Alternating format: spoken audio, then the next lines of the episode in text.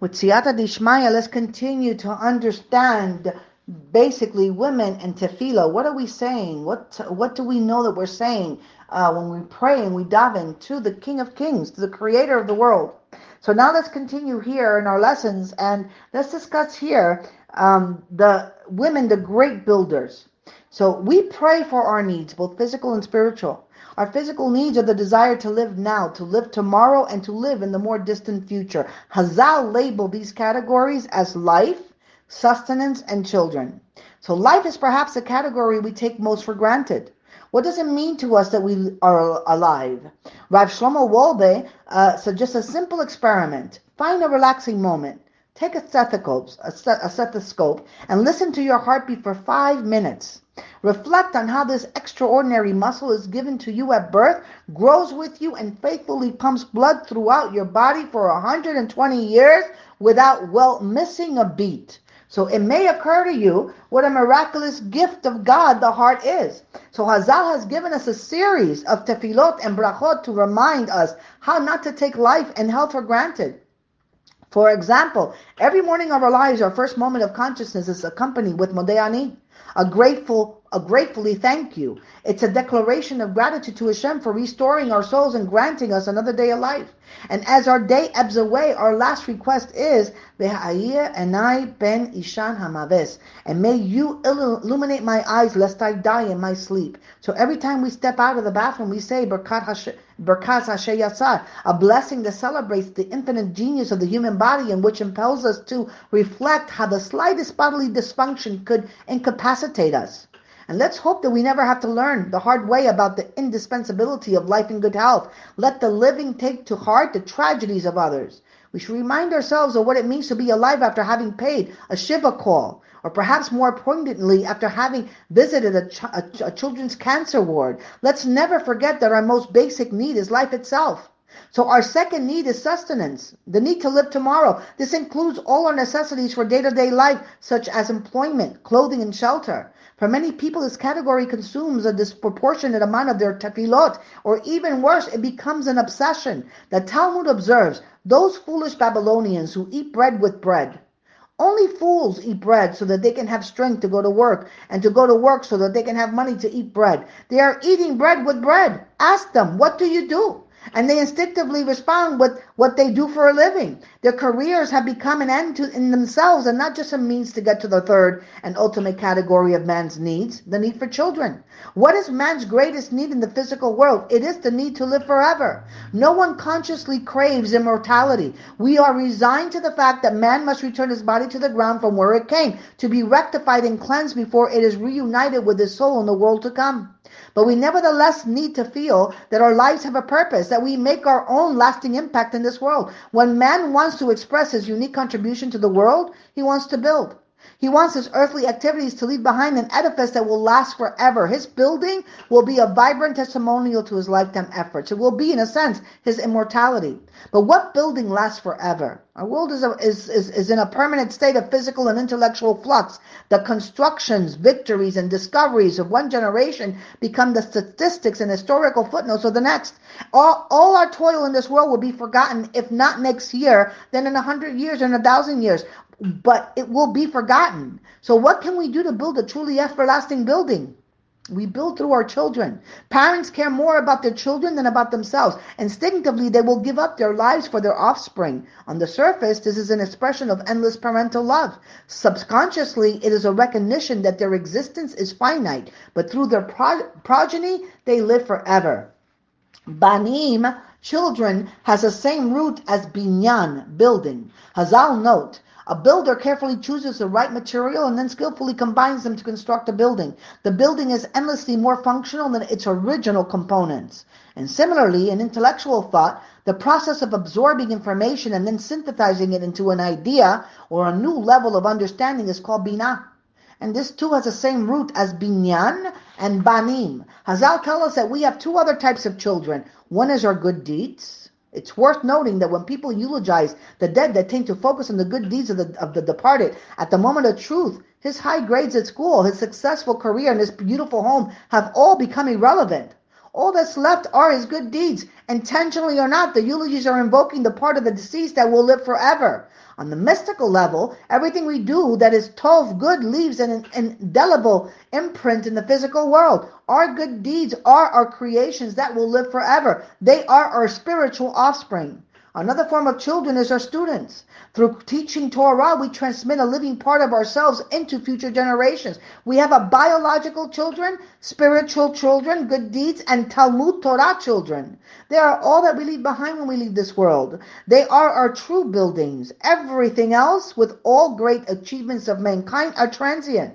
They are an illusion, like a passing shadow, a vanishing cloud, or a fleeting dream.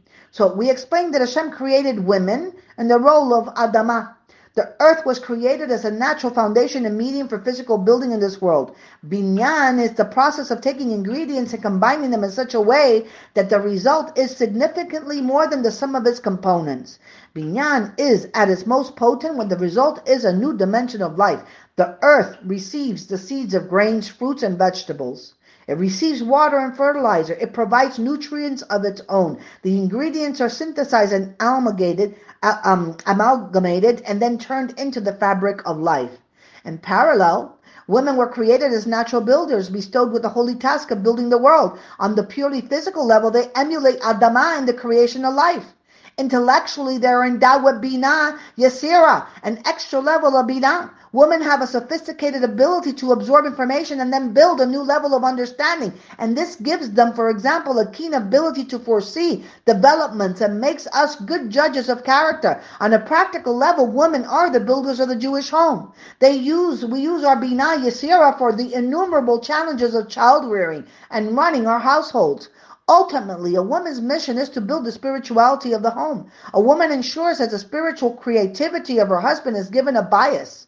In modern day terms, it is the woman who guarantees that the Torah of her husband and sons will endure. Consider the imahos. Sarah uses her bina yasira to remove Ishmael from her home. Rivka keeps Esav at bay, and Rachel and Leah engineer the removal of the house of Yaakov from the clutches of Laban. They thus ensured that the work of the avos would have a home. Due to the valor of the, the imahos, the house of Israel is built on the strongest of foundations. The deeper the need, the deeper the prayer. A woman's deepest need is to build, and through building she expresses her essential nature. And the most basic desire of a woman is to build through her own physical self. The need for children, banim, is at the root of her will for binyan. Rachel Imenu cries out to Yaakov, give me children, otherwise I'm dead. So without children, I cannot express my deepest self, she's saying. Without children, I have no existence. The order of the letters in the Hebrew alphabet is significant. It is revealing to note that the Hebrew word for mother, eim, is spelt with the letters aleph and mem. So if we express each of these letters to the letter that follows it, the aleph becomes a beis and the mem becomes a nun, and together they spell ben, child. And this is an allusion to the idea that the natural expression of a woman is her children. Devorah, the prophetess, was a woman who led a high-profile life involved with activities that are normally the domain of men. She was a judge and a leader of Klal Israel during the tumultuous period in Jewish history. It is illuminating to note how she introduces herself in the stirring song of Deborah. I arose a mother in Israel. So despite her distinguished service to her people, her own self-perception was that of a Jewish mother. And above all, what was important to her was that she brought children into the world.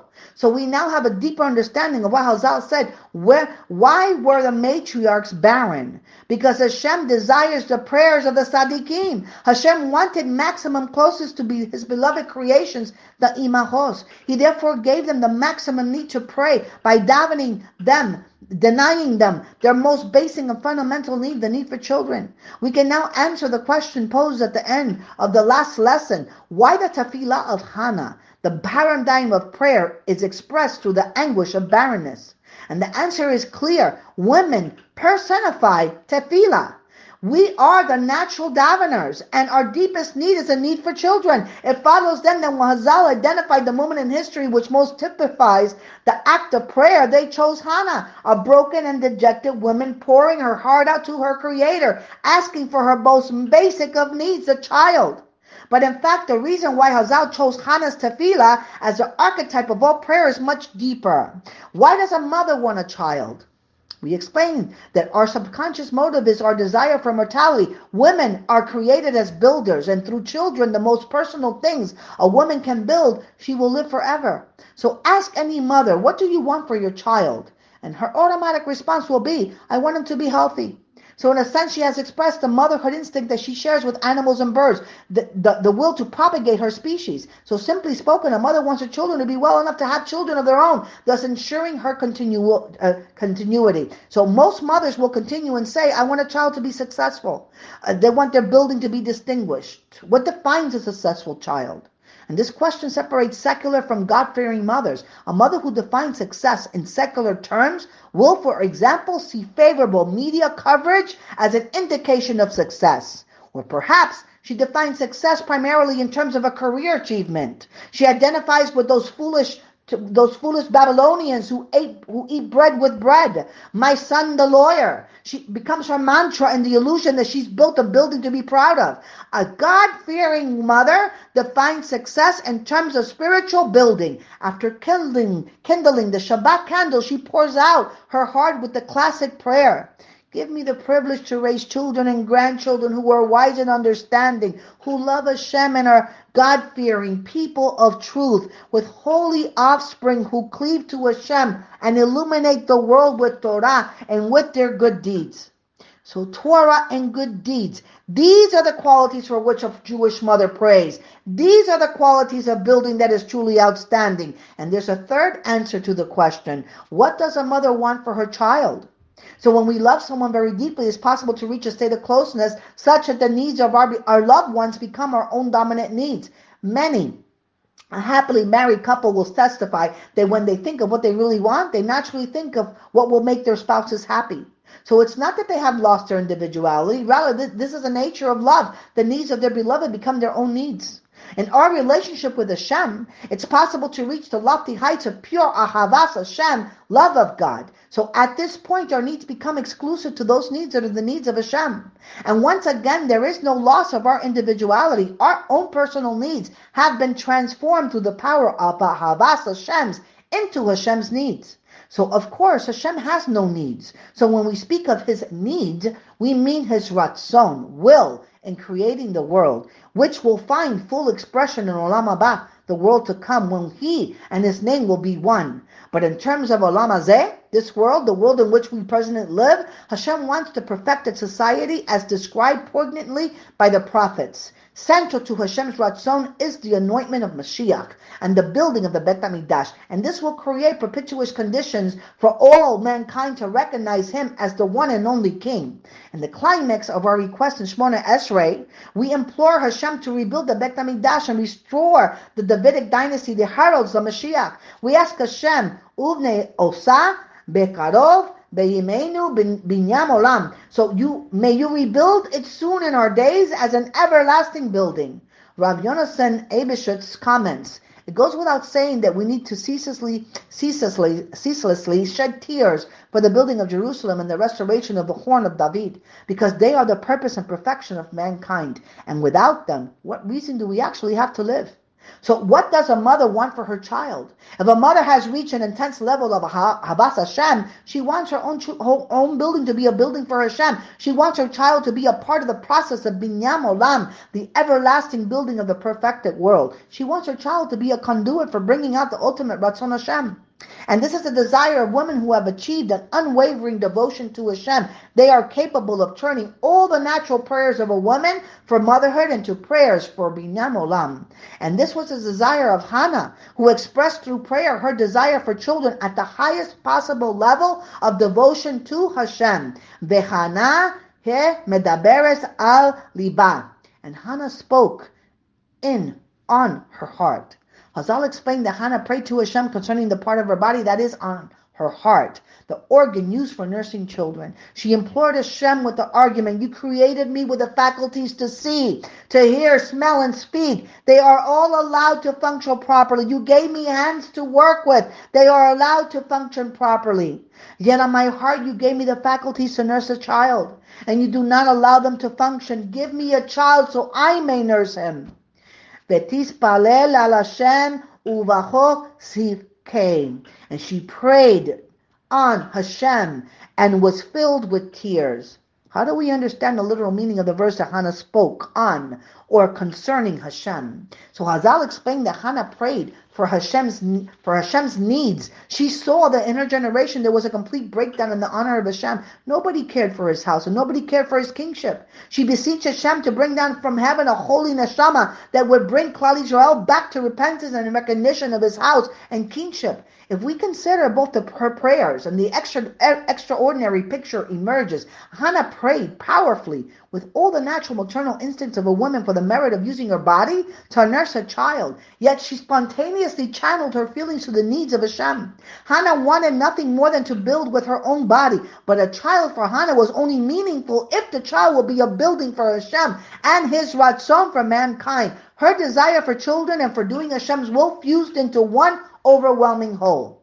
And look what she achieved. On Rosh Hashanah, the day of new beginnings, Hannah gave birth to Shmuel, Shmuel Hanavi, herald of the era of prophets. He brought Klal Israel to new levels of repentance and commitment to Hashem. He influenced his generation with the combined impact of Moshe and Aaron. However, his crowning achievement was the anointment of Shaul and David as kings of Israel. In doing so, he laid the foundation of Malchut, royalty in Klal Israel, and this in turn laid the foundation for the Beit HaMikdash. Shmuel was the cornerstone of the whole process of bringing out the ultimate will of God, the will for Binyan Olam, the everlasting building of a perfected world. We now have a deeper now understanding of why Hazal shows Hannah's tefillah as the paradigm of all prayer. It contains both tefillah in its simplest pristine form and tefillah in its most powerful, potent form. A woman, the essence of prayer, asks for a child her most basic need, and simultaneously, in an instinctive, natural manner, she raises her prayer to the loftiest conceivable heights of prayer for Binyan Olam. So every morning we start our day with the morning blessings, Birchas HaShachar. Before we embark on our busy daily schedules, we stop and think of the many personal gifts Hashem has sent us, gifts that we're so accustomed to that we tend to take them for granted. In 15 short blessings, we identify them and thank Him for them. One of the gifts we thank Hashem for is our gender. A man thanks Hashem, Shelo Asani Isha, who has not made me a woman. He focuses on the only genuine genuine benefit he has in being a male, his obligation regarding positive time meets mitzvot. And in the handful of mitzvot that only he is commanded to perform, he celebrates the extra opportunities he has to connect with Hashem. A woman, however, we thank Hashem Sheasani Gitsono, who has made me according to his will. At first glance, it seems like a resigned acceptance of her lesser role, but clearly this is in flow with the message of the Berkat HaShachar, acknowledging the special blessings Hashem has granted each one of us as individuals. So logically, if when a man says Shalo go Isha, he's identifying and appreciating the unique privilege of his gender. And then when a woman says Shasani Gitsono, she too must be identifying and appreciating the unique privilege of our gender. So what's exactly is the deeper meaning of this blessing that we as women have proudly said for generations? We have explored at length the role of woman as Adama, she, we are the earthly dimension in the Shamayim Aretz relationship, which mirrors the male-female relationship. We are an equal partner in the creation of life in both its physical and spiritual expression. Nevertheless, initially it would seem disparaging to be compared to Adamah, with all its connotations of earthly physicality and darkness. The earth is a place where Hashem is hidden, and man must face constant trials and challenges to find him. Could there be an actual advantage in being Adama to the extent that women celebrate their role as Adama with a blessing every morning? So Ramchal reveals the secret of Adama. He explains a fundamental concept in Hashem's design and creation. Listen to this. The deeper plan of God's wisdom was to arrange things so that through man being immersed in the physical world, he can thus attain perfection through his earthly activities. It is precisely through these endeavors that he attains a pure and lofty state, so that it is his involvement with physicality that elevates him. So, in other words, our desire for self perfection and spirituality can only be achieved by struggling in the physical world. We overcome temptation follow the will of Hashem, and thus raise ourselves spiritually and raise the environment with us. In the battlefield called life, the action is right here in the earthly Adama world. Rabbi Chaim Volozhiner uses his idea to explain the deeper meaning and the unique benefit that the female gender celebrates in the blessing Shasani Gitzonu. Rav Shlomo Wolbe explains, the blessing, Shasani Kitsunu, who has made me according to his will, it's not a declaration that a woman has no choice but to accept her lot as the will of God. A bedevet, a bedevet blessing. As Rabbi Chaim Volozhiner explains, the nusak of the blessing is similar to the nusak of, of, of Kaddish, which says, uh, Be'alma di vera keusi. In the world that he created according to his will. The intent in Kaddish is as follows. Indeed, the physical world on its own is devoid of spirituality. Nevertheless, Kadosh HaKadosh Baruch Hu wanted that his name should be made great and sanctified, specifically in this physical world. And similarly, the intent and the blessing, Shasani Kitzonu, is as follows.